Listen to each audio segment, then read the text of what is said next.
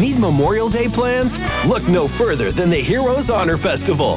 Join Toby Keith, Justin Moore, Craig Morgan, and special guests including Ron DeSantis in honoring our veteran heroes May 27th and 28th at the Daytona Speedway. Every ticket purchase sponsors a veteran to attend. Plus, enjoy activities for the whole family. Kids 12 and under free. Get your tickets today at heroeshonorfestival.com. That's heroeshonorfestival.com. Join Rowdy and Kyle every Monday and Thursday night for another episode of The Rowdy Maglite Show, sponsored by On Tire Tailgate System.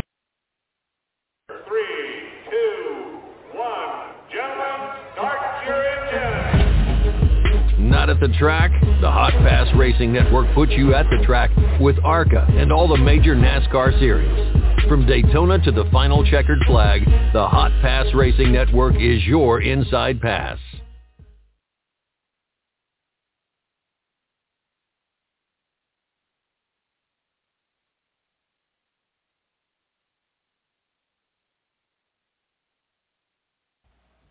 Okay, we're going to go ahead and get started. We are now joined by today's winner of the Dutch Boy 150 here at Kansas Speedway, Nick Sanchez. Nick, two in a row here at Kansas Speedway for you. How excited are you to, to, to bring it home on a really hot day like this? Yeah, you know, uh, this race was definitely, I feel like, a lot harder on our car than the other one. You know, the other one, uh, I think we came alive a little bit more. Um, but yeah, the, the track was totally different. Um, I feel like the balance of the car changed a lot, but I'm, I'm happy with the way it turned out. Um, obviously, I think I would have liked to race the 18 and the 20 there because I, I think we might have had the speed for him. Um, but uh, inevitably, we were just taking care of our stuff there and uh, came home with it. Okay, we're going to open the floor for questions. If you have a question, raise your hand. We'll get a wireless microphone to you. We'll go to Todd.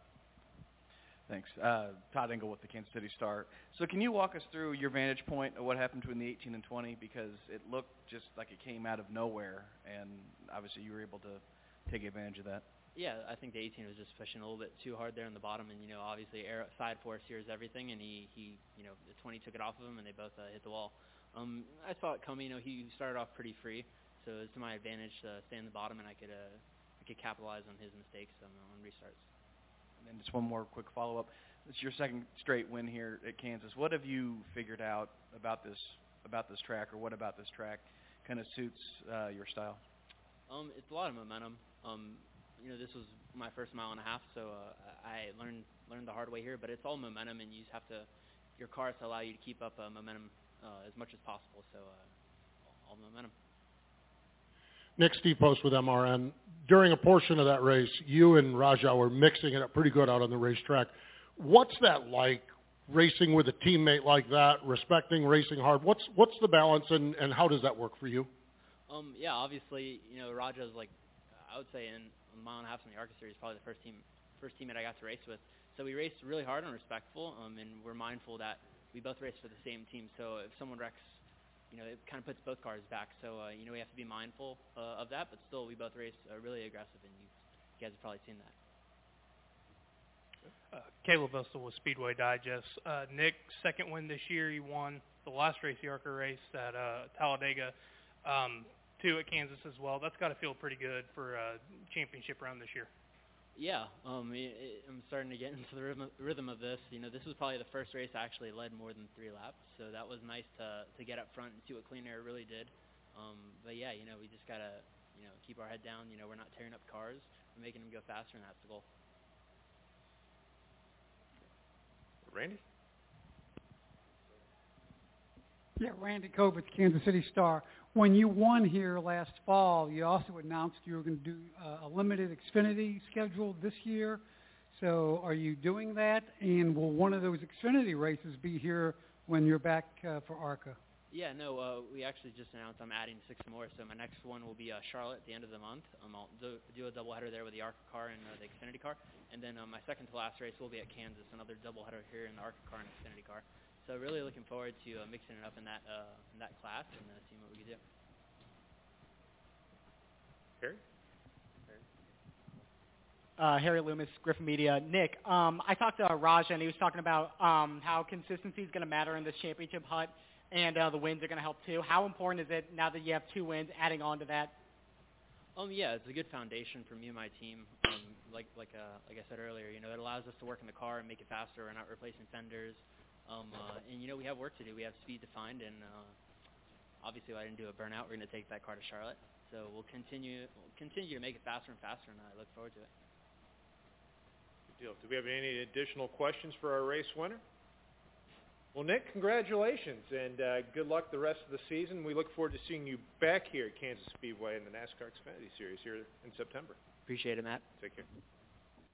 Well, Kyle, uh, I think we're going to see a few more wins out of Nick before the year's out. Uh, and Rajah Caruth, uh, come in second, man. I'm telling you, that tells you they they're working. Of course, uh, you got you got to get home with the fender zone to be the winner, and and some of the guys didn't come home with the fenders, Kyle.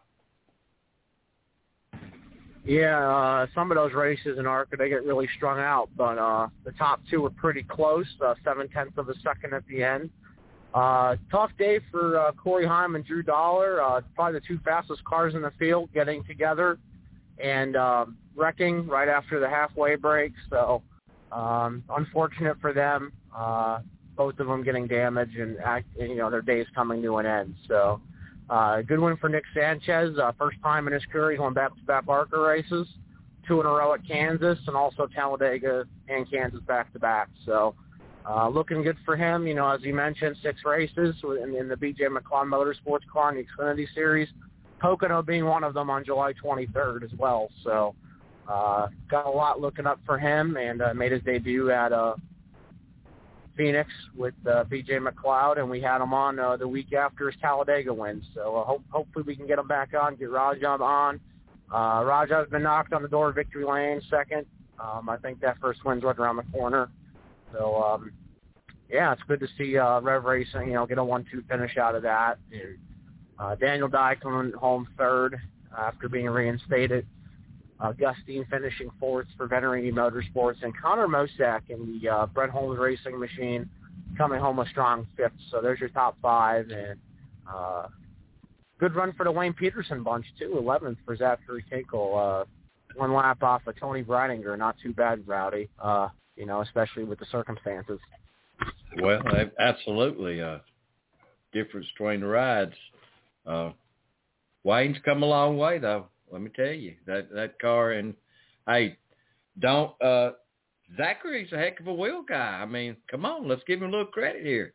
He's he's been able to bring that car home all in one piece. So I'm always glad to have Zachary on, uh, Kyle. So we got Bryce calling in here in a few minutes, Kyle. Looking forward to talking to Bryce about uh, Kansas and Dutch Boy 150. Should be a good interview. Uh, never had him on before. I know he's with his own team, and now he's driving for Fast Track. So be interesting to see what uh, his his one his point of view was from Kansas. Kyle, I'm gonna tell you what. Uh, if anything come out of uh, this next gen car, is they've built a car that can race on those mile those intermediate tracks. I, I think we're getting some good racing right now out of the, out of the tracks that we used to think stunk. Well, ARCA's been putting on some good races lately. Um, so has the Cup Series. Um, just uh, he had a good, had three good races really. I mean, other than Zane Smith dominating the truck race, uh, you know, good, good Cup race, good ARCA race. Um, it was kind of close, you know. Uh, had everything, and you know, top two, of course, um, there up front in the ARCA race. Till Drew Dollar uh, misjudged it, so uh, just uh, that's just how it goes, and I'm not sure what's next on the ARCA schedule, Rowdy. I want to say it's Charlotte, but uh, I can't I can't confirm that. Um, I know Charlotte's coming up soon, and then um, you know they'll be headed to. Uh, I think it's I want to say Berlin or Elko. I'm not sure. I have to look at the schedule, Rowdy. Well, they're headed to Charlotte. Uh, Kyle, let's, let's bring on our first guest for tonight. I'd like to welcome to the show. He was racing at Kansas City in the Dutch Boy 150, Bryce Haugeberg. Welcome, Bryce. Thank you. Um, hello. Thanks for having me. Uh, you're quite welcome, my friend. Uh, Bryce, uh, just kind of get us started, and, and everybody, tell us how you how you got started. What what made you want to become a race car driver? Um, it all started just one day as I was eight years old. My dad brought home a go kart and surprised me with it, and ever since then, I've raced my whole my whole life. So at, from go karts, what did you step up into, Bryce? Um, well, I raced go karts for ten years, and then after that, I jumped into lightning sprints, which is a smaller form of like a bigger sprint, but bigger than one of those micros. Yeah. And I've raced those for four years now. So had you had any stock car experience before you come into the ARCA Menard Series? I've had no zero zero stock car experience and zero zero pavement experience. Big difference, isn't it? Yeah, it's a big Uh, difference coming from dirt. So coming off dirt, and you're and you're headed to Talladega to face that big two two point two mile track. What was your feelings when you come into the tunnel to see what that track looked like? Knowing what was it your, was, what was was your feeling? It was definitely eye opening for sure. Um, just looking at the banking and just just how huge the facility was. It was definitely something I've never been to or seen before. So it was it was an eye opening experience and something. It's a, it's a feeling you can't explain. Well, you finished 18th. That's not a bad. Hey, that's not bad. Yeah, we we were pretty happy with it. Um, racing for a small team, um, self-funded. We were we were happy to finish um, in the top 20 without a scratch and zero problems. So we we thought it was a pretty good day. So what's it like being around Andy Hillenberg and, and fast track racing? Um, I love those guys. They are they've helped me so much um, get started in this um, ARCA career of mine, and I can't thank those guys enough. They do they do so much, and Andy himself is a great coach. He gets on the radio every race, and he makes sure, he makes sure to kind of walk me through things and explain things in a very detailed way to me. Um, I couldn't I couldn't do anything without those guys. So you, you get done with Talladega, you kind of head over to uh, walk us through Kansas. That the difference between Talladega and Kansas. Yeah, um, I think being at Talladega, um, the speed wise kind of helped me for Kansas. Um, made it not seem as fast. So I, I kind of got used to that. I got used to running at a really fast speed close to many cars. So I think that helped a lot. Um, we didn't use much braking in Kansas, so that that kind of helped too. Using no brakes in Talladega, um, just kind of worked the throttle, I guess. So, bake you just working off the feel of the car. Yep, yep, working off the feel of the car. So, uh, what's what's your plans for the rest of the year? Um, we might try to hit Charlotte. Um, I graduate that weekend, so if we pull some strings and work something out, I'll be in Charlotte, and then after that, we're just kind of seeing what we can what we can make and afford after that. Well, you started 16th. It started off on uh, what was it 16th, and then you finished 13th. Yep, that's correct. Hey, Bryce, you got Kyle here. Uh, my first question for you is, uh, what's it been like competing in the ARCA Menard Series? And um, you know, what's what's what's what have you gotten out of it so far? Um, I've really enjoyed competing in the ARCA Menard Series. Um, coming from dirt and starting to get some pavement background, um, it's it's been really fun and it's just a, it's another um, path in racing that I kind of want to take to the next level and it's always been a dream of mine to make it a career so kind of opening up that avenue for me it's been it's been really cool and um each race I'm going to keep improving and getting better as a driver and um working with my team to keep getting better finishes my second question for you is uh what racetrack you looking forward most to? I know you mentioned you're going to try maybe try Charlotte. Um, you know, what what else? Uh, what other track maybe are you looking at, forward to to racing on? I I have actually um really been looking forward to Charlotte. I know that's a it's a bigger track and a faster track. Um, those are more of my favorite. Being at Daytona and Talladega, the bigger tracks have been more of my liking. So I'm pretty excited to hopefully make it to Charlotte. My last question for you is, can you please talk about your dirt experience? Um, you mentioned you were on dirt, um, you know, so how, how did how has that been? You know, how did how did you get into dirt racing, and you know, what kind of made you want to go to a stock car?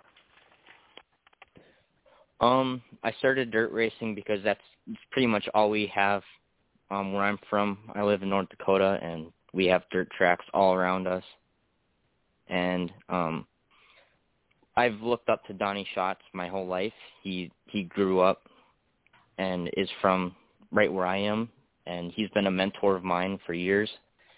So that's why I always wanted to get into sprint cars and when I did, I excelled fairly quickly and um started making lots of progress and getting wins and more wins and started um racing national events and winning those too. So um I've always loved the dirt and I plan to continue racing dirt and sprint cars. And for the pavement, we wanted to try try out pavement and see how far that takes us and just open up more doors for me as a race car driver for potentially a lifelong career. So Bryce, Arca Menards races at DuQuoin and Springfield in dirt, and those are absolutely two iconic tracks that that hopefully you'll get to run and be part of the Arca Menards series.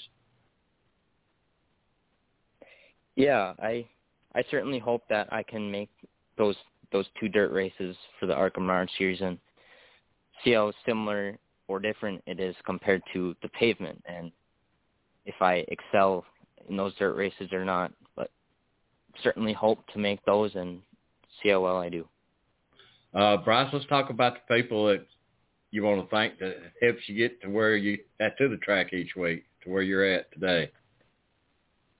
Um, I I gotta start off by thanking um my dad. He he's provided me everything, and he's he's helped me live my dream. And without him, I wouldn't be where I'm at today. I gotta thank all my family. They support me through everything. They they've been behind my back the whole way. Um, I gotta thank Andy Hillenberg too. He he was the one that gave me my first chance, and him and the fast track team have really helped me improve and given me the opportunity to drive in the Menards series. So without those guys, I also wouldn't have any shot at this. So I gotta thank all those people for helping me get to where I am today. Well, I know you've already found out that the everybody in the Arca Menards series, the officials and all, of it's just one big family, isn't it, uh, Bryce?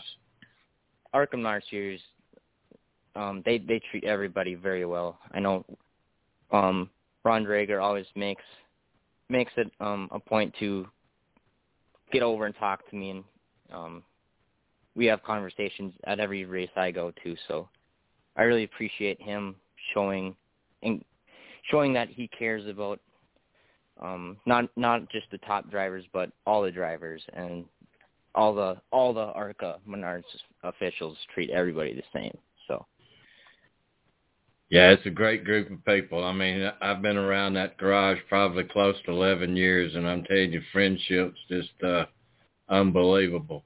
Uh, let's talk about your sponsors, Bryce, before you get out here. Um, my sponsors are Magnum Contracting, which is my dad's company. Um, he started that and owns it, and our family farm, Haugeberg Farms, um, gives us what we need to be able to go to the track every week. Also, Bryce, where can they follow you and keep up with you for the upcoming race at Charlotte? You can follow me on Facebook and Instagram at Bryce Haugeberg Racing. All right. Bryce, thanks a lot for being part of the show and looking forward to having you on again, my friend. I, pre- I appreciate your time and thanks for inviting me onto your show. All right, guys. Thanks, Bryce. Yep. Need Memorial Day plans? Look no further than the Heroes Honor Festival. Join Toby Keith, Justin Moore, Craig Morgan, and special guests including Ron DeSantis in honoring our veteran heroes May 27th and 28th at the Daytona Speedway. Every ticket purchase sponsors a veteran to attend. Plus, enjoy activities for the whole family. Kids 12 and under free. Get your tickets today at heroeshonorfestival.com. That's heroeshonorfestival.com. All right. Man, uh, Kyle, not a whole lot of asphalt experience, and he's racing at Talladega and finishes 18th. Not a, not a bad finish for somebody that's not been on a lot of asphalt.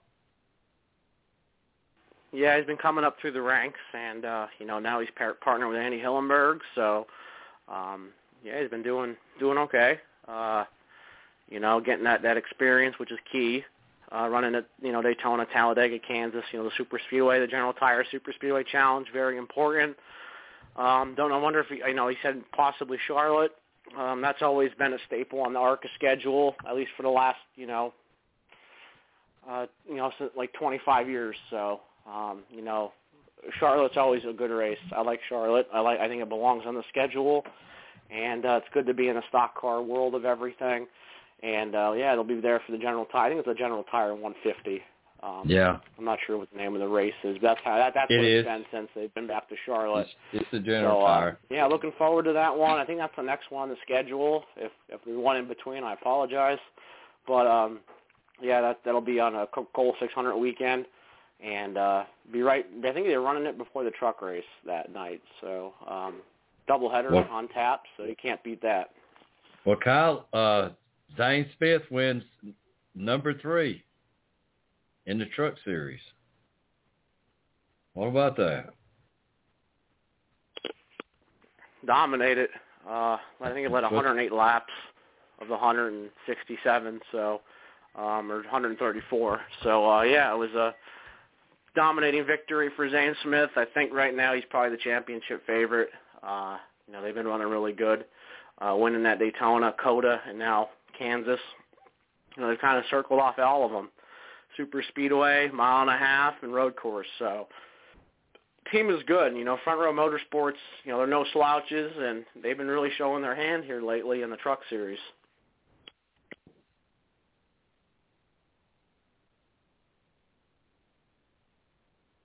Kyle Busch Motorsports has been up there too. Uh, I mean, you know, look at look at Chandler Smith. He finished fourth. Uh, John Hunter Nemechek won the pole.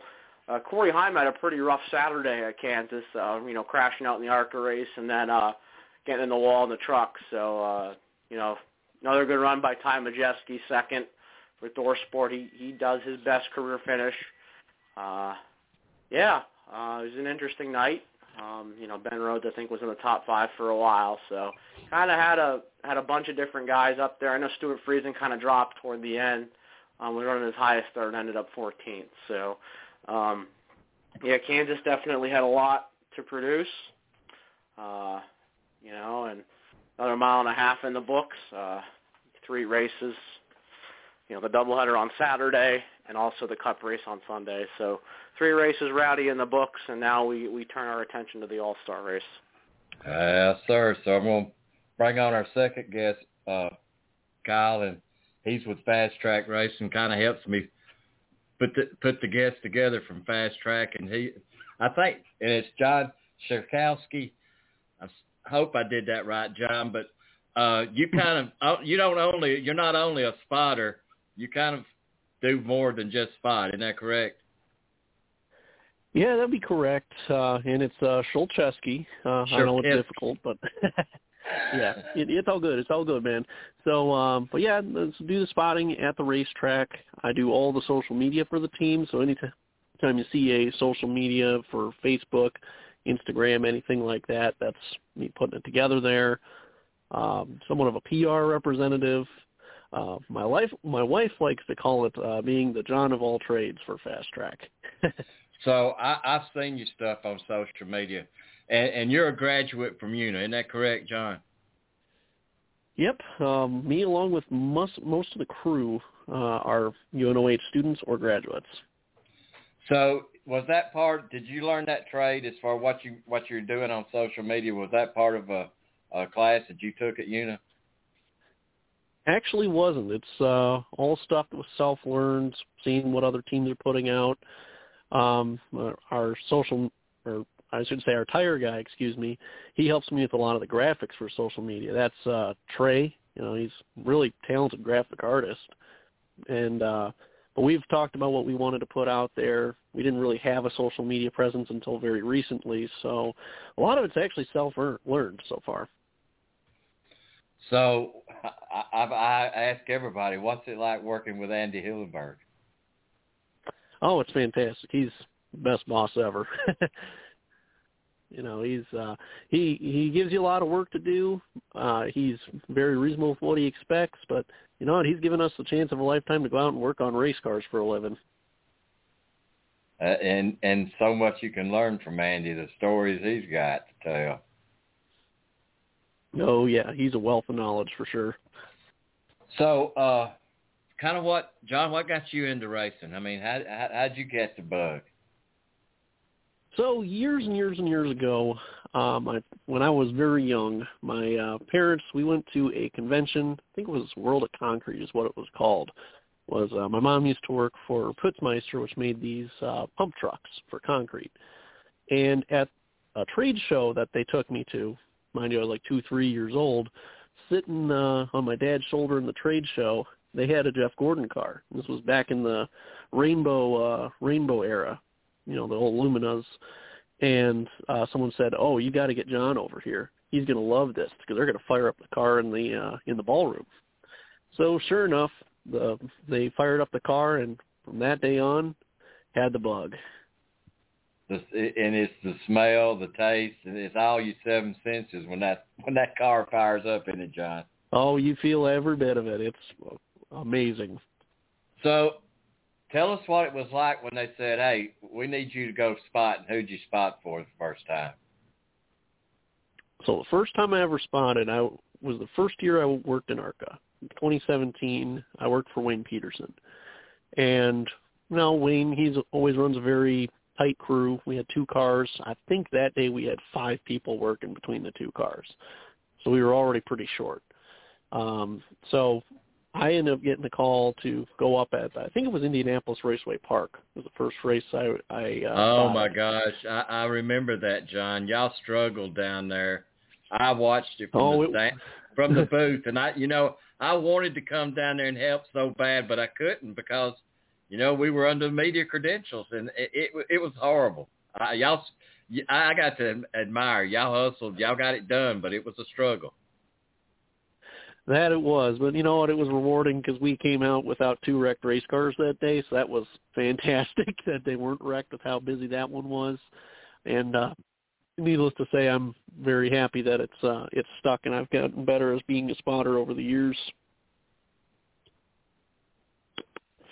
Hey, you got Kyle here. Uh, my first question for you is, uh, what, what's your opinion on the competition of the ARCA Menard series. Um, it seems like it's been very competitive so far. Uh, I just wanted to hear what your, your your viewpoint was.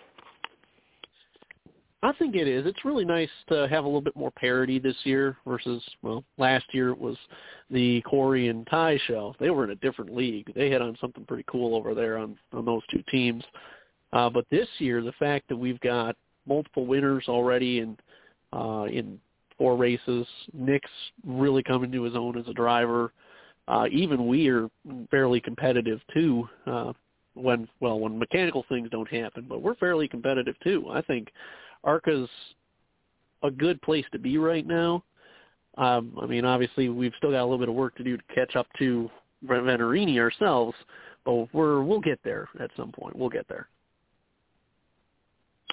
My second question for you is, uh, right now in the current ARCA schedule, what's your favorite racetrack and why? Uh, I love the Milwaukee Mile. Uh, I've went to that track as a kid. I love that place. Um, that's a, a easy one for me there.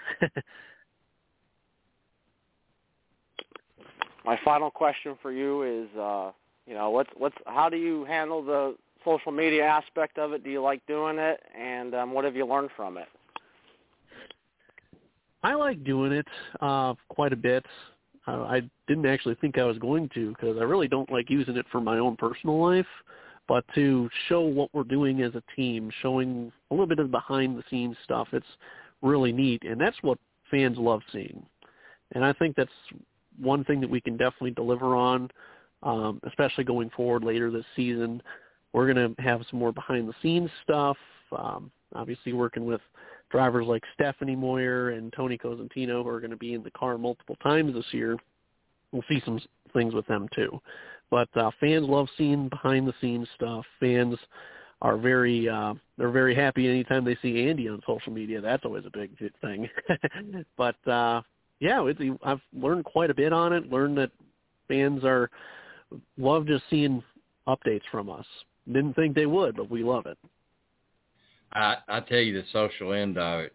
As far as my personal, up until my granddaughter started her little championship and state playoffs for the state, you didn't see nothing out of me. But my my rally, my social media side on the racing, it's continuous, John. I mean, you got to be on it, and, and I know you do because you got various teams. It takes a lot to do that. I mean, people look at me when I'm gone on trips, and I'm like, listen, this is just what I do. This is part of what I have to do. It's not, it's not. I'm addicted to the phone. It's just we we push the message and send it on. Uh, the Milwaukee Mile, I know that's got to be special growing up in Wisconsin and, and having that track back in there. Mm-hmm. Oh yeah, I've I was so happy to see it come back on the schedule after really being dormant for so long. It was uh it's good to see that it's still sticking around, it's still strong, and man, the fan response last year was fantastic for it too. So, uh kind of looking around, what the sayings was if the deal sounds shady, it is. Is this that pretty much the way it works? yeah, uh, that's that's definitely how it works. Um, I mean, when, whenever young drivers want to move up the ranks to ARCA or trucks or whatever it is, um, if someone comes to you and is telling you, "Hey, I can get you a winning race truck or race car for five thousand dollars," eh, you know, you should be a little sketchy on that. It's it's never never that cheap because speed is expensive. so how many John? How many cars are y'all working out of that out of track? Uh, every week we bring four. Uh, sometimes we bring a fifth for uh, Jeff McClure, his 44 car. Uh, he operates yeah. out of our shop as well. So the car numbers we operate every week are 0, 1, 10, 11, and 12, driven by well, just about any driver you can think of that's in our stables. So it, it's pretty rewarding to see these kids come through and actually step up to the next level, isn't it, John? Because I, I mean, I've witnessed it all the way from well, you've been around. What do you say, 2017 with with Wayne? I rem, I remember those days. Yeah, those mm-hmm. were pretty special. Yeah, that they were. I've got several people have worked for us, have gone on to different things. We got a kid that works for uh, Wayne Taylor Racing over in the GT Endurance stuff. We got a guy that was last year's champion tire uh, tire award winner over in the truck series. We got guys that are working in Xfinity. I mean, we really pride ourselves over here at Fast Track in being a development program, not just for drivers, but for of crew as well. John, that's something I hadn't posed to anybody, but do you think that we may see a single nut in the ARCA Menard series, it being a feeder series up to the Cup series? Um, I mean, ARCA's ARCA's always going to have its place around. It's going to be around for a very long time. Uh, being a feeder series like this, it's it, it's very important in motorsports to have that. And this is that liaison between being the Saturday night driver and becoming the next big thing in the Cup Series. You know, you gotta you gotta take that step, and ARCA is definitely that step for many of us that have dreamed of being in racing for years and years and years. Well, you know, just like Bryce there, now that Cups in dirt, you know that that dirt experience is is pretty important now. Those two races on that schedule come more important than ever. Oh, big time. Yeah, you know, when going to Springfield and DuQuoin, the part of the trio of famous miles out here, that experience is priceless once you get to the next level. It used to only matter once you got to the truck series, but now you got Bristol Dirt. It is its own animal being high banked, but you know, having any kind of dirt experience goes a long way when you get to that level. Yeah, no, I mean, that DuQuoin at night. What do you think, John? It's incredible, isn't it? I think it's better once we made that switch to the night race. I do too. I think we raced pretty well. Well, you know, they they went night, and then the next year they went day, and then they decided to actually keep it at night. And I, I'm telling you, it's it's it just the ambiance of the of the fair in the background at night. It's just it's just unbelievable. Mhm. A little distracting So, uh, in the spotter stand when you see all those lights, but yeah, it's it's definitely something. That well now the nighttime the night race, uh I know it seemed though the screens on the front of the hoods would get stopped up. They, you constantly had to pit. But John, you've seen the the car evolve from I mean, you was working with Wayne. The what do you think looks the best now? Uh the car has involved into the composite body, out of the steel body, and now it's got the Ilmore engine. it's been interesting to watch that uh, change unfold. Um, the Ilmore is not required at every racetrack um, like it used to be. I mean, back when before we merged with NASCAR K&N series, um, you had to run Ilmore everywhere. Well, now Ilmore's a good option everywhere, but it's not required. The East races, the West races, uh, you have a, you have another engine option that's pretty darn good too. We like that engine for those races, but not legal for any speedway stuff. But the Ilmore, uh, that's it's a good little power power plant that thing, and that's why the truck series has evolved to use it. Uh, the composite bodies, a heck of a lot easier to hit the sawzall and cut that stuff off instead of trying to bend the fender back. I can tell you that much from being over the wall. but uh, yeah, the composite bodies, uh, they're pretty darn durable. I tell you, I watching and being at the cup races now, these cars are rubbing up against the wall and you're not even nobody's knowing it because it's not cutting Mhm. the tire down. That's not an issue. It seems like just trying to keep the tire on get the tire on the car has kind of been a little issue and thinking it might go down to a championship could be won or lost over that one nut. Oh yeah, like the, seeing how that's evolved with the new car too. It's incredible the amount of engineering that's gone into it. But man, to think to think that it could come down to that, that's a crazy thought. Although there's more stress on those pit crew guys than ever before. Kyle again. Uh, I had one more question. Um, you know, you, you, you've been you've been through the ARCA Menard series here. Uh, what are your thoughts on Pocono? Um, have you been to Pocono before? And you know, what do you what do you think of the place? I think it's a great place to be. Um, I do honestly miss going there twice a year. Uh, and Pocono's a really love it or hate it track. Um, I thought I wasn't going to like it when I first started out, and actually I missed the going to Pocono uh, the first year I worked in the series. But ever since, I've been every time. I love the track just because you got to approach it so much differently than say a Kansas or even a Chicagoland or even any other two and a half mile racetrack out there. You know, it's so much different. Uh, the infield is fantastic at night. Um, I love the scenery around it. It's it's an overall neat place to be. I'm very happy that we still go there. I just wish it was twice a year. Yeah, I hate we lost twice a year too. Uh, so, John, you worked with Wayne Peterson, and then you went on to working with Andy after Wayne. So I actually stopped for five races. I'm sorry, four races with uh, the Praytors Yeah. uh, in 2018. I started working with them. Uh, we did the first four races. It was a whole bunch of fun working with Thomas and Tommy. Uh, love love me the Praytors. I just wish they could have kept kept going on, but comes down to the good old sponsorship comes uh, Yeah. coming down to it at the end of the day. But uh, it was great working with Thomas and Tommy for you know the four races I was there.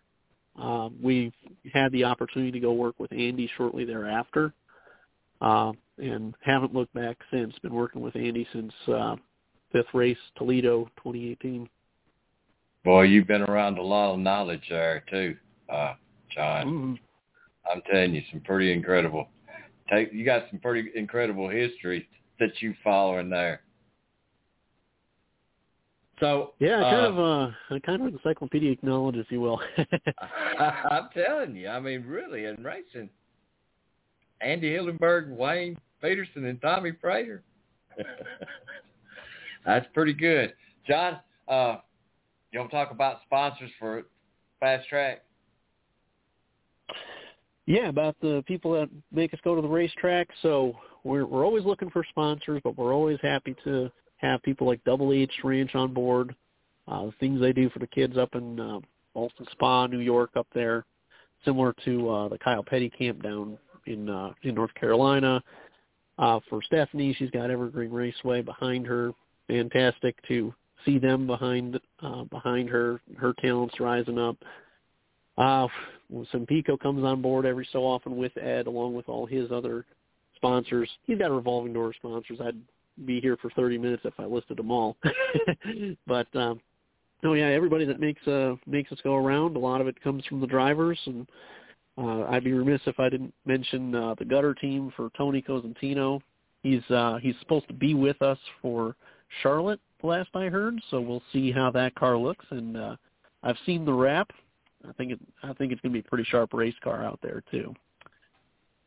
Well, those wraps they they do a good job on the cars. Uh, the cars just look so so much better than they used to. But John, where can they follow and find out more about fast track racing? Sure thing. So our website is fasttrackracing.com. Our Facebook is Fast Track Racing Enterprises Incorporated, uh, not to be confused with the High Performance Driving School. Uh, we're the same company, but the race team is Enterprises. Uh, you can follow us on Instagram, Fast Track underscore Racing, TikTok, Fast Track underscore Racing. You can follow us at all those handles and give us likes on our posts. It helps get us to more people, gets more eyes on it, and uh, in turn, more people to enjoy what we have to offer. John, really appreciate you spending some time with us. Looking It forward to doing it again. I, really, I, I, I truly am glad you spent some time with us and uh, just to go back and think about the old days in 2017 and when we raced at Mobile. Those, those were really golden days. I mean, we still got some great days, but for me, Alabama and Mobile and Five Flag Speedway too. I mean, being able to go back to Five Flags, that, that's a fast track. But John, really appreciate you being part of it and looking forward to having some more of your drivers on. We look forward to having them here. You let me know when you need them. All right. Thanks, John. Thank you, Rowdy. Have a good night. You too. Need Memorial Day plans? Look no further than the Heroes Honor Festival. Join Toby Keith, Justin Moore, Craig Morgan, and special guests including Ron DeSantis in honoring our veteran heroes May 27th and 28th at the Daytona Speedway. Every ticket purchase sponsors a veteran to attend. Plus, enjoy activities for the whole family. Kids 12 and under free. Get your tickets today at heroeshonorfestival.com. That's heroeshonorfestival.com. All right, Kyle. That's next weekend. Well, it's uh, the 27th, 28th at Daytona It is next International weekend. Speedway. Yeah. busy weekend too. Uh, not not just you know at Charlotte, Indianapolis, and Monaco, but also uh, the All Stars are in the state at Port Royal. So uh, busy weekend coming up. Uh, you know we got the All Star race coming up in NASCAR, and uh, we got a lot to do here in the next couple of weeks. And you'll be a gateway here pretty soon as well. Yes, sir. Uh, Kyle, I remember seeing John when he when he first come in with the group. You know, each year you'd come in to Daytona and a new group of uni students would be in there, and a lot of times they'd come back the next year or the next year till they graduated. And sometimes they'd only you'd only see them for one dri- one race or two. They it just wasn't for them, you know, working and driving all night to get to the track. It takes it takes a lot of dedication to be a uni student. Yeah, it's a long schedule. Um, you know, especially you know the, the hours after the classroom. Uh, that's where it really counts. So, uh, yeah, UNH, UNHO uh, been a big sponsor in the ARCA Menard series for a while now, and um, good to see a lot of you know the alumni on the race teams, and a really good program. So, uh, you know, it's good to see that, and uh, they they produced a lot in in in, in the time that they have been with the ARCA Menard series. So, um, just a lot going on, a lot of good things going on right now. And Rowdy, I, I I don't know, and maybe you you would know this, but I think Arc I think Charlotte is the next ARCA race. It is. Yeah, we got. You know, this weekend is the Texas All Star race, uh, the Texas Motor Speedway, uh, the Texas All Star. ARCA's been there too. Yeah, well, that was something, Kyle. I, I, I was curious. Had, has ARCA ever been there?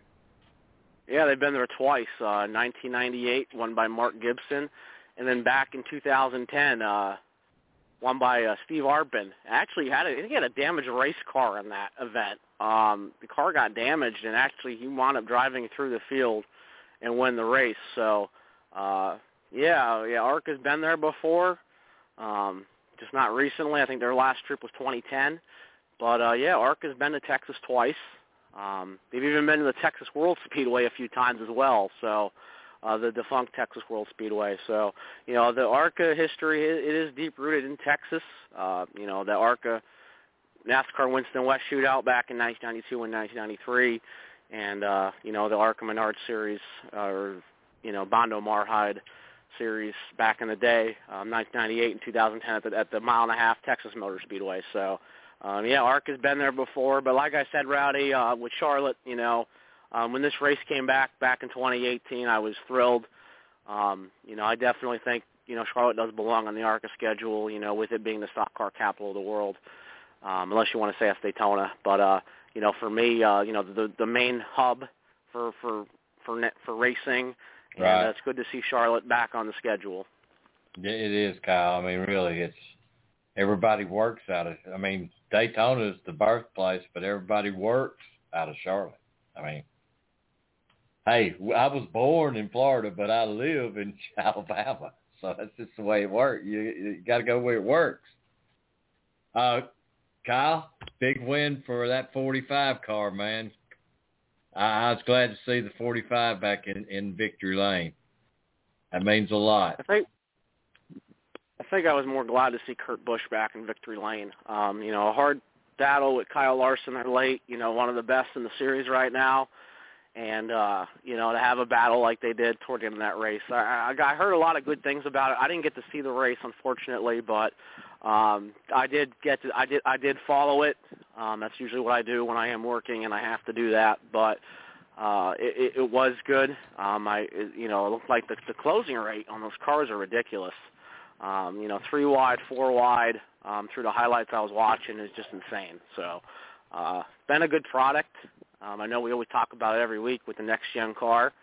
Um, Rowdy, I, I know we had a we had Ben May on uh, on our audio on uh, Thursday night, but I never never really got to talk about the test. I did a little bit, but not not really in depth. Well, Kyle, uh, what did you think about it? I mean, Poconos, uh, it's on the schedule, and it's uh, it's pretty important. Rowdy, there's a lot of changes this year. Um, you know, going from two races to one. Um, first time in a while that Poconos only hosted one Cup race in a season. Uh, I thought it went okay. Uh, the test, you know, Daniel Suarez, Christopher Bell, and uh, Aric Almirola. Um, you can see my photos up on RowdyMaglite.com. They're still up there. But uh, it was a good experience. You know, um, no driver availability, but we still got to talk to the president of Pocono Raceway, Ben May, who will be coming on our show at some point um, before the race. Um, we just have to work on details. But uh, yeah, you know, Pocono. I know I always talk about it. And I always ask about it. You know, it's my home track. You know, I grew up going there. Uh, June 8th will be the 20th anniversary of my first race ever, which was an ARCA event at Pocono. So a um, little bit of tie-in with that. And uh, the tire test was good. Um, it's just good to be back. Good to be uh, seeing cars on the racetrack. Uh, Christopher Bell just had a, really bad Wednesday um, last week. Uh, you know, crashed in turn three in the test, and he didn't. And actually missed the World of Outlaws feature in Lincoln. So did Alex Bowman. So, uh, yeah, they had a rough rough night for the NASCAR guys at Lincoln, but. uh you know, a lot going on. Uh, the World Outlaws in Pennsylvania last weekend. They got two of the three races in. Uh, Jacob Allen taking the win on Wednesday night, a big win for Shark Racing, um, based out of Hanover, Pennsylvania, not far from Lincoln. And then uh, the posse prevailed on Saturday night with uh, Brent Marks uh, taking advantage of Jacob Allen's misfortune and uh, getting the win. So uh, you know, good, good, good PA showing here in the dirt world. Uh, we got you know we got uh, Bridgeport on Tuesday night with the World of Outlaws.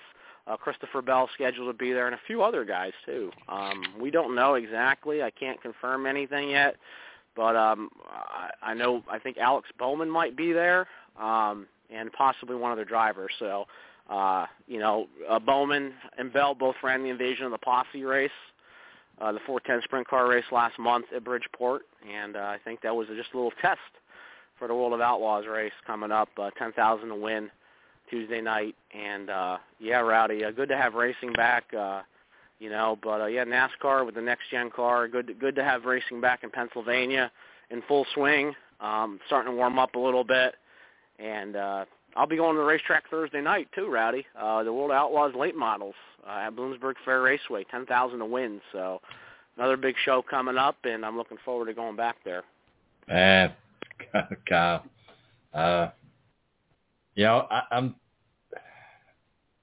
I'm not really sure when my next race is. Uh, the fifth of June.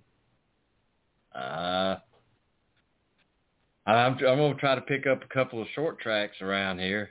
Uh, maybe uh, Magnolia dirt track over in uh, Columbus, Mississippi. I'd like to get over there. I'd like to get back over to Talladega. Uh, they run this weekend. I, I had to go to Montgomery. Uh, Kyle, so we got uh, Kurt's in Victory Lane, his uh, soundbite, and let's let's play and listen to it.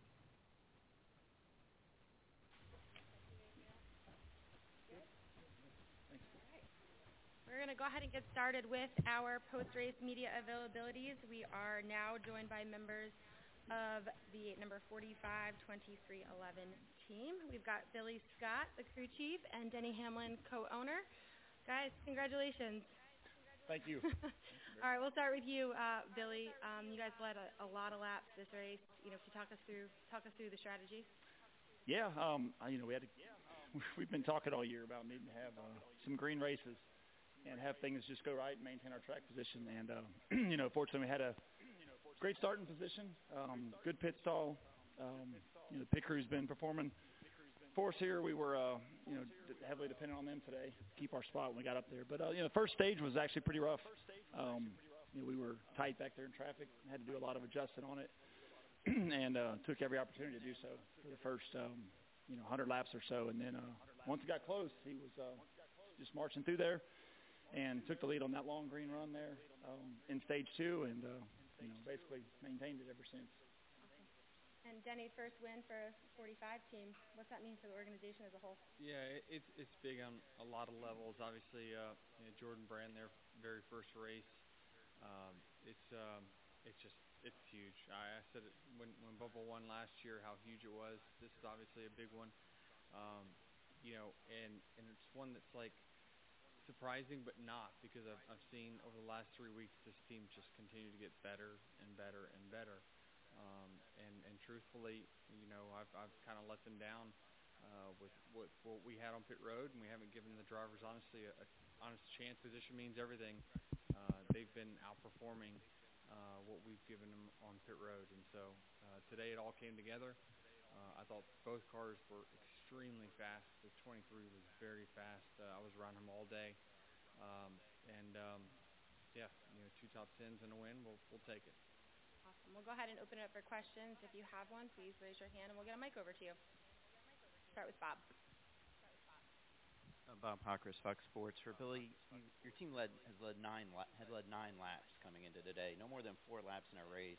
And last week, Logano had led 35 laps before, you know, leading a bunch of laps and winning. How how is this happening? Um, I can't speak for everybody else, but on our on our in our um, case, like I said before, we just needed to have clean races. Um, we've had multiple races this year that we've felt we've had top five cars, um, and in some cases the fastest car um, throughout different parts of it. It's just needing to get up there and execute correctly, and uh, get the track position and keep it. And uh, you know, like Denny said, it all came together today, um, and that's uh, we feel like you know might might be foolish to say so, but we felt like that's been our potential uh, for most of the year. So it's just um, like you said, putting things together. Um, definitely improving week to week on just the little things and the details and on that execution. But um, that's kind of where we've expected to be the whole time. We'll go to Daniel. Daniel McFadin, frontstretch.com. We got one, one question for each of you. Uh, Billy, like Kurt, Kurt had never won here before in the Cup Series, but he finished like second years ago. What, what about this track plays to his his strengths as a driver? Um, I think just because it's a racetrack. Oh, there's honestly, I've, I've said that about him since I was first around him. There's not a place that he is. You know, you, you typically think drivers have bad tracks and good tracks and whatever. I think with Kurt, it's just a track, and he's good everywhere and can run good everywhere if he's got, um, you know, the right circumstances around him. Um, there's no doubt about that. So yeah, statistically, I mean, obviously he's done this a long time, so he's going to have good races, you know, kind of everywhere throughout his career. But um, I think anytime we give him a car that's capable of it and we get him the track position, he he could win anywhere. And Denny, d- during the course of a race, how how much do you keep tabs on what's happening with your two cars, and you know, compared to what concentrating on yourself? Well, for the first time today, my crew chief said, "Yeah, you're you're on your Sunday job because we we have obviously we have some issues on pit road, and so I, I noticed right away that 23 had a bad stop on the last stop." and I mentioned something on the radio about it, and uh, he was like, you know, focus in on today, you know, your job today, and you know, it, I, I was giving it my all, and and always do, but um, honestly, I, I haven't really. Last year, I really didn't keep tabs that much, and even this first part of this year. But I just think over the last three weeks, uh, listen, I, I've you know I was pretty hard on uh, a couple of the competition guys and said, you know, we got to get better and we got to get our potential better and um, control the things we can control. And since then, I think they've just, you know, you know, between Bootie and and Billy and what they've done, it's uh, just hearing around the shop, the collaboration is just getting better, and and they're really honing in and, and getting their setups good and. Um, you know, it's just uh, it's exciting to see like the hard work and how it pays off, and um, but I don't. Things is having a front row seat to those final 25 laps. I mean, I was it was right there in front of me, and you know I'm pushing because I honestly I I really wanted a one-two finish like really bad, but my car just wasn't you know where it was early in the day, and the track rubbered up, and we weren't just we just weren't as good.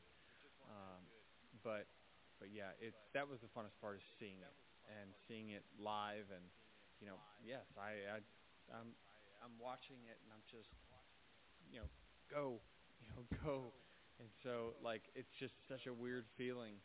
Um but you know I, I looked at my lap times and I was doing my job. Like I wasn't letting up at all and and getting the most out of the car I could but you just you can't help but you know be emotional about it and certainly there's been no win that I've had that has equaled uh, the emotions of this one for sure.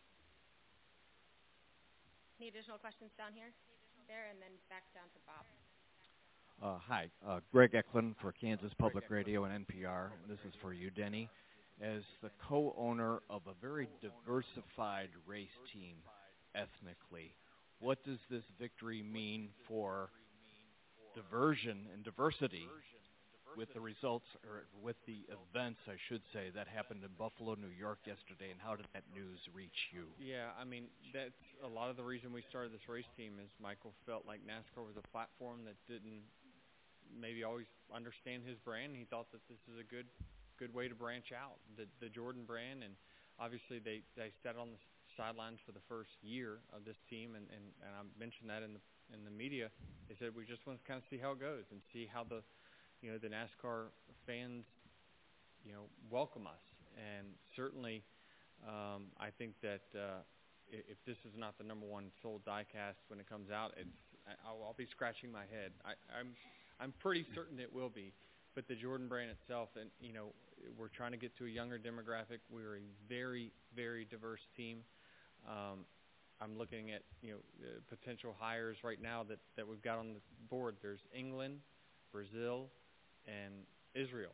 Like the next three hires, and so it's we're all over the place right now, and we're trying to make a very diverse team. And certainly, it's important uh, to give opportunities to those that never thought racing was a a job, a place that they could have a job opportunity. Um, you know, we've seen it on pit road. You've seen diversity on pit road. Um, you know, a lot of these college, you know, guys are college D1 athletes. Uh, but what about marketing? What about mechanics? Like, you know, I'm on the NASCAR Diversity Council, and you know, we talk all the time about how how can we change this sport from it starts from the ground roots. It really does. You got to get these kids at Taylor's age, Molly's age, into the racetrack. I don't care if you have to go to their house and, and give them tickets to get them to the racetrack to get them interested in our sport, um, or give them tickets to their local short track, whatever it takes. Um, it's because the field in which we try to hire, we always want the best candidate. Um, but a lot of times they, they're not trained in what we're looking for. So we have to get them trained super early. That's why we have the Speed Institute at 2311, where we have scholarships. Um, we have internships. And so we, um, I'm certainly proud of what we've done and how we've built this team. And you see the diversity we have on our team. It's great. Uh, and it shows that there's a lot of capable people of putting race-winning cars on, on the racetrack, and you don't have to look a certain way to do it. Yeah, it's just it's sad. I mean, it's you just kind of think of the families and friends, and yeah, just pray for them. Go in the back and then come down here to Bob, and then we'll go up to the press box. Hi, Denny Mick Schaefer, KSHB 41 here in Kansas City. Um, Kurt joked afterward that he didn't want to have to answer to, to Michael Jordan if he didn't if he didn't win that race.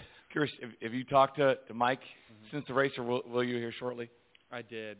Uh, you know, it's it's awesome because we're actually going down uh, to his golf course for a uh, Monster Energy uh, outing this week. So I'm I'm going to go a night early and just destroy his house if he'll let me, uh, which he probably won't. But um, but yeah, he was. I mean, as you can imagine, just so excited. He was you know, beyond just the brand itself. I mean, he's he's been lock, stop, and step with me with everything. I mean, to have the trust and some of the you know outlandish decisions and and hires that I want to make and how I want to build this team. I mean, he's I can't do it without his support, and so um, I just can't thank him, Curtis, and Gene enough for um, believing in me and my vision. And, and again, I've, I've said that you know I want to build a championship contending team in five years. We're at year 1.3. This is really, really early, and and I, and I can't emphasize enough. We're, we we had to build from the ground up, and we are still continuing to build. And so, um, it's it's a long process. It's hard to come out here and compete, and and and beat some of these organizations that have been around for 30 years. It's just nearly impossible, obviously. We'll go to Bob, and then we'll head up to the press box. And I'll say this too. Billy was a huge part of this. I, I recruited Billy.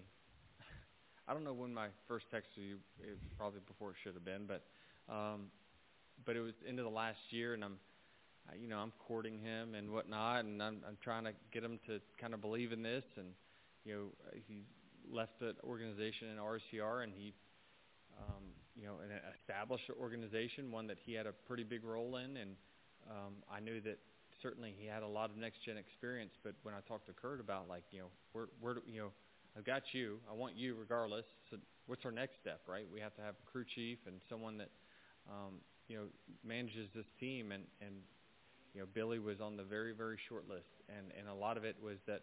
Um, you know his relationship that, that they had at Stewart-Haas, you know, was great. I, I talked to Billy, and he was like, you know, those were the best years of my career. It, it really was, and and you know, when you got two people that love to work together, that's that's usually going to be a, a good combination. So, I, I you know I couldn't do this without Billy and and just what he's brought to the team, and not just the 45. I can't emphasize enough that Billy works probably as much on the 23 setup as he does his own. I mean, it's he's in charge of a group that does the setups and and the engineers, and so he's a big part of our success and and deserves the accolades that he gets for it.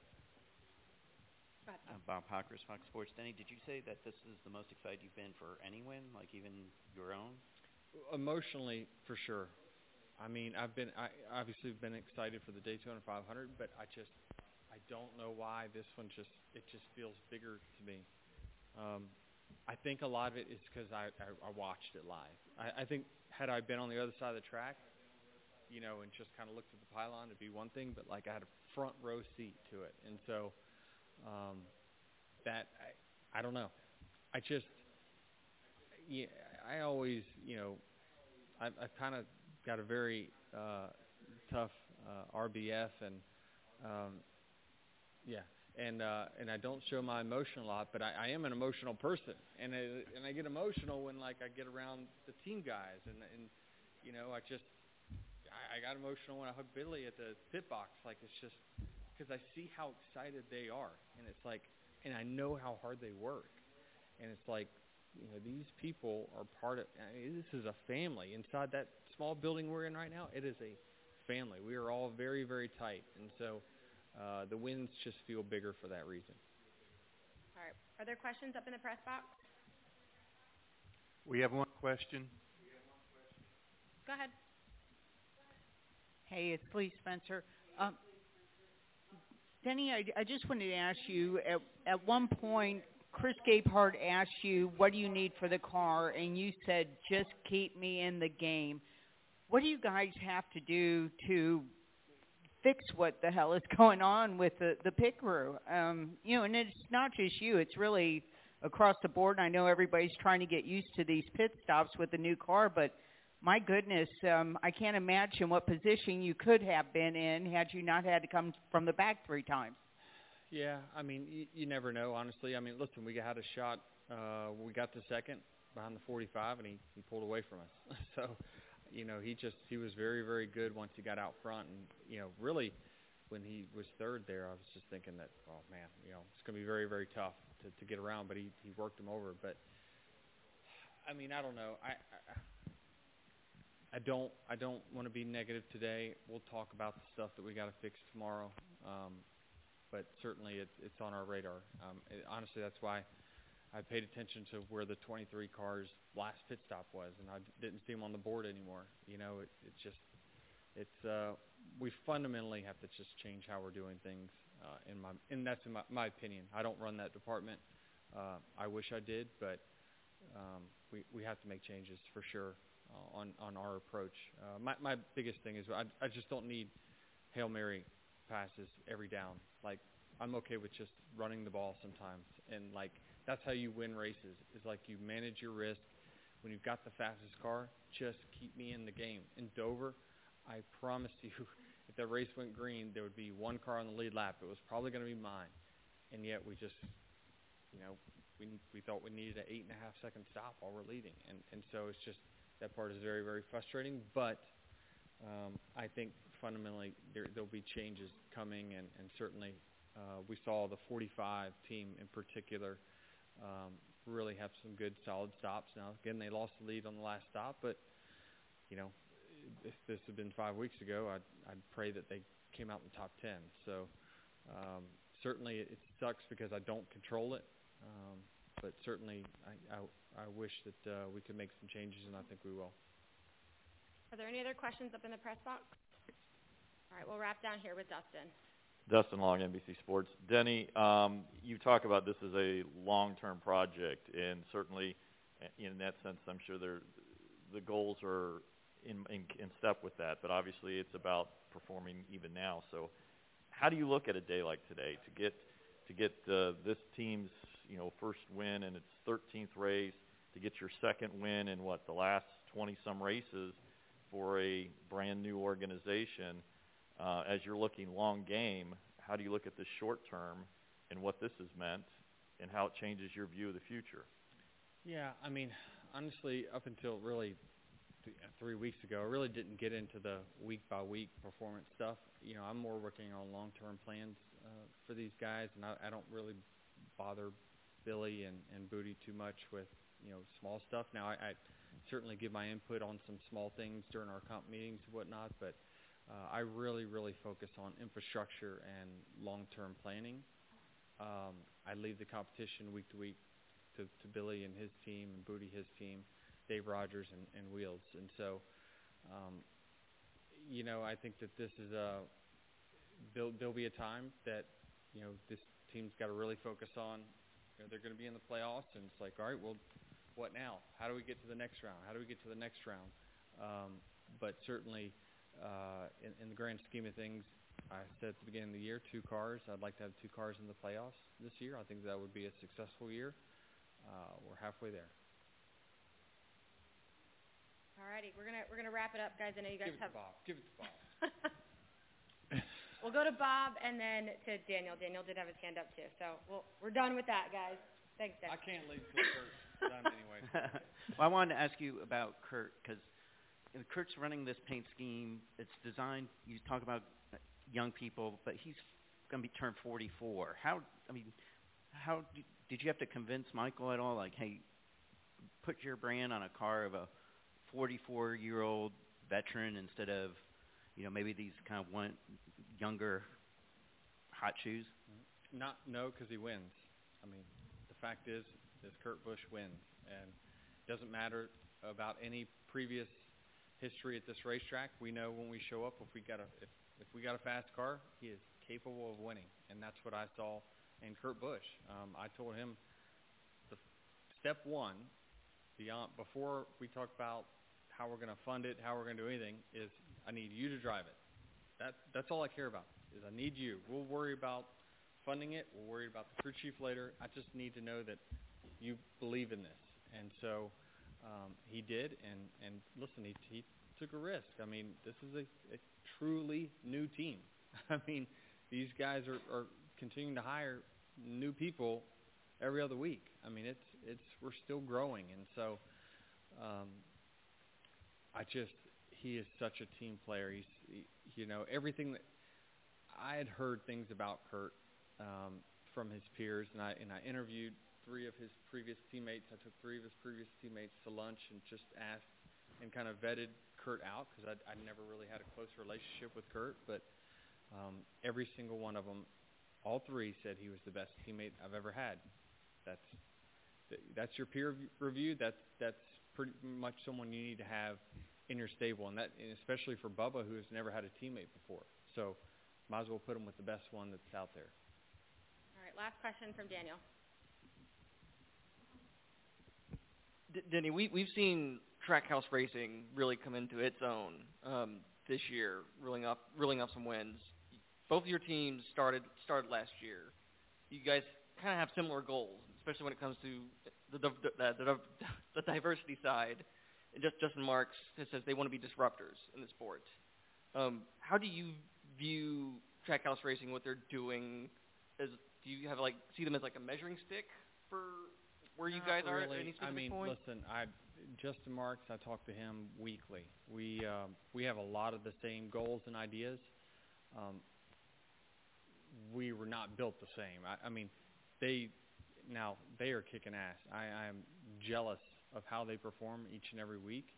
Um, but you know, they had 150 employees that they hired overnight, right? And they were all ready working together. I mean, it's person by person with us, which is why it's going to take five years. It, really will take. You know, if you want to have multiple cars competing for a championship, you know, this is exciting, but this is you better be ready for the long game, and that's why you know Billy. It's like you know, he probably had an opportunity to move up in his organization that was probably already established, but I, you know, we're playing the long game here, and and so um, I just we are very different organizations on how we were built, but we are very similar in our vision, and I admire Justin like i- as much as I admire Joe. Honestly, I mean that's that's that's truly what I think of him, and um, again, that's why I, I talk to him so regularly because we are generally, if you look at our cars, you look at our the way our teams dress, like we're different. Like we try to be a little bit edgier than the norm. Um, my crew chief even said today, like you can tell a Trackhouse car in a 2311 car because you just guys the way you brand things and you're different. And I'm like, that's a huge compliment. So thank you. Um, and so, listen, we're we love the sport that we're in. Um, you know, we we obviously have very similar goals. Um, it's just uh, it's we we are different. We are we are just a different uh, organization for sure. Uh, but but again, if I there's been many times that I'm like, golly, I should have just bought a race team lock, stock, and barrel because this is a pain in the ass starting from scratch.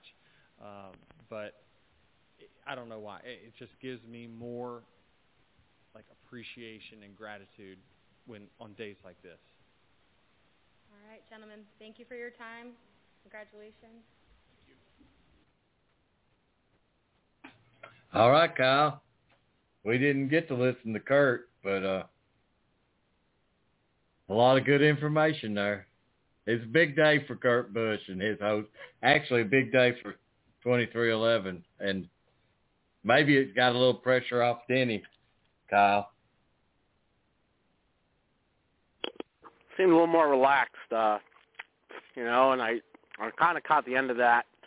Said he was a little jealous of Trackhouse Racing with all the success that they've had this season. You know, with two wins with Ross Chastain and Daniel Suarez running pretty good. So, uh, good.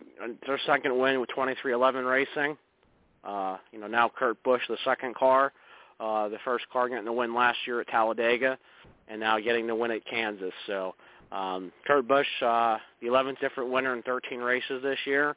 Um, still have a lot of big names that haven't won yet. So I mean, there's still, like I said, I, I know I say it every week, but a parity uh, with this new Cup car, and uh, you know, it's definitely played that. And you know, we've seen 11 different winners in the first 13 races. So, um, you know, now we get the All-Star race this week, and then we go to the Coca-Cola 600 the week after. So, some pretty big races coming up. Uh, I know that All-Star race is going to be pretty pretty interesting. You know, with all the different winners we've had now being eligible for the race and uh, then going to NASCAR's longest race of the year the week after. And Kyle, that that's Charlotte. That's that's. I wished I had the time to go, but I just don't have the time to go. Uh, you know, I, I like Charlotte. I love Charlotte. It, it's a great weekend. You know, like we were talking off the air, you think on TV, man, this is this race is never going to end. But when you're live, it it goes by fast, a lot faster than it does on TV, Kyle. You're right, Rowdy. Uh, I, I did get to go to the Coca-Cola 600 back in 2015.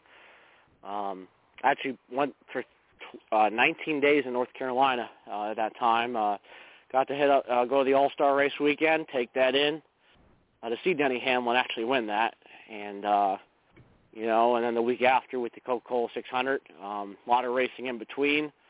Uh, the spe- at, well, at the time it was called the Speed Sport Open for the um, the, the micro outlaws and the mini outlaws at uh, Millbridge Speedway in uh, nearby Salisbury, North Carolina, and uh, going to the now defunct uh, half mile at Concord Speedway. Rowdy, um, still one of my, my one of my favorite short tracks probably on that I've been to. So um, it's definitely a good trip uh, to go down there. You're right, it is. Uh, it is a you know a long race, but it seems like when you're there, it's uh, it just goes by pretty quick. So, it, um, it and also does. I, I just wanted to mention too is I made it to Bowman Gray Stadium too when I was down there. So, uh, in Winston Salem. So, uh, kind of got all the you know got all the the different angles, uh, which was good. And uh, Charlotte, you know, definitely is you know a track you got to go to um, at some point if you're a big NASCAR person. So, um, to visit the race shops too, uh, good to do that as well. So. Um, there's a lot going on in that area, you know, uh, being there, uh, being surrounded by a lot of people, and uh, you know, it's definitely, you know, it's the home base uh, for all the, most of the teams. So uh, it's definitely good to see, and it's, nice to be in that atmosphere. You know, you kind of like for me, you know, being a, a northeastern guy, uh, kind of just fit right in. Uh, Kyle, I'm just uh, glad we're back to racing, man. We're we're looking forward to to uh, you getting to the track Thursday night, and we're going our next show, Kyle. We're going to do Monday night. We're skipping Thursday night. I'm going to go watch my granddaughter uh, compete in the state championship 4A softball tournament. She's a pitcher, and I've got to be there. And hopefully Friday we'll be the 4A champions in Alabama. That's what I'm hoping for, Kyle. So we're going to skip Thursday night and roll on over to Monday night this time. So, Rowdy, uh, sometimes life's a little more important. Uh, that's nothing wrong with that. Um, that's very important to you, and um, you know I'll be at Bloomsburg with the World of Outlaws late models, ten thousand to win. Um, big show coming up for them. Probably, to, probably, to, I think it's the most money they've ever given away at Bloomsburg. So, uh, right. you know, we'll have a winner on Thursday night, and uh, you know uh, it'll be good to be back at the track. All right, Kyle. Any what you got to close us out, man? Well, Rowdy, busy weekend of racing in the Northeast. Uh, Tuesday night, the World of Outlaws makes their only visit to New Jersey's Bridgeport Speedway. Uh, the 410th mile, uh, re- well, somewhat newly reconfigured. Um, last year was the first year with the 410 mile layout. Uh, Logan Schuchart's the defending winner of the race. Uh, I know there's some big names expected there. Uh, Christopher Bell, Rico Abreu already confirmed. Uh, a couple other NASCAR guys also rumored. Um, I'm almost certain Alex Bowman's going to be there. He ran the Invasion of the Posse race last month there with Christopher Bell, so um, I'm expecting him to be there. And uh, one other driver, uh, can't really say yet, but uh, kind of just you know, kind of some rumors going around who else could be there.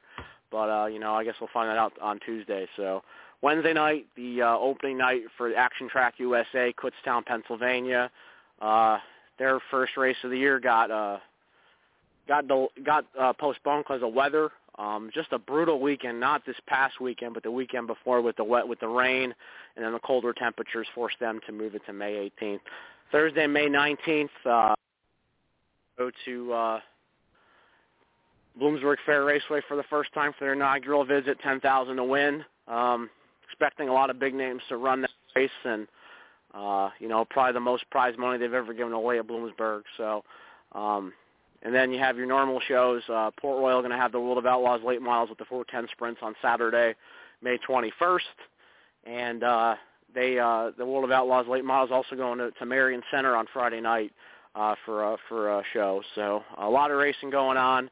Uh, Williams Grove uh, got in two uh, got in one of their two World of Outlaws races last weekend. Uh, Lincoln got their Gettysburg Clash in Wednesday last Wednesday night. So a lot of racing going on, full swing, and also on on Sunday, uh, May 22nd. Almost forgot Rowdy. Uh, the the 150 lap race at Mahoning Valley Speedway, 7,500 to win. Uh, almost, I'm almost certain Matt Hirschman's going to be there. I know uh, he did win that the the the the uh, the Spring Sizzler at Stafford, and he'll be running that SRX race here in July. So uh, going to be interesting on on Sunday. So there's there's a race almost every day of the week. So um, definitely got a lot to to look forward to, and I'm looking forward to going back to Bloomsburg with my dad. Um, I know he's enjoyed it since they've been there um, last year, and you know now we have the All Star Circuit of Champions going there, and now the World of Outlaws late models. So a lot going on, and uh, I'll I'll report back to you Monday night and and fill you in on everything. Man, Kyle, that sounds great, my man. Especially you and your dad get to go and be together at a racetrack because trust and believe it won't last forever, Kyle, and you better enjoy it while you got it. Hopefully, Monday night I'll be able to say we got the ring to 4A champions. Kyle, you have fun there Thursday night. We'll talk about it Monday night, guys. Thanks for tuning in. I want to thank John with Fast Track and Bryce for being part of the show tonight. Kyle, thanks a lot, man, as always. Appreciate it. Let that light shine, my friend. Thanks, Rowdy.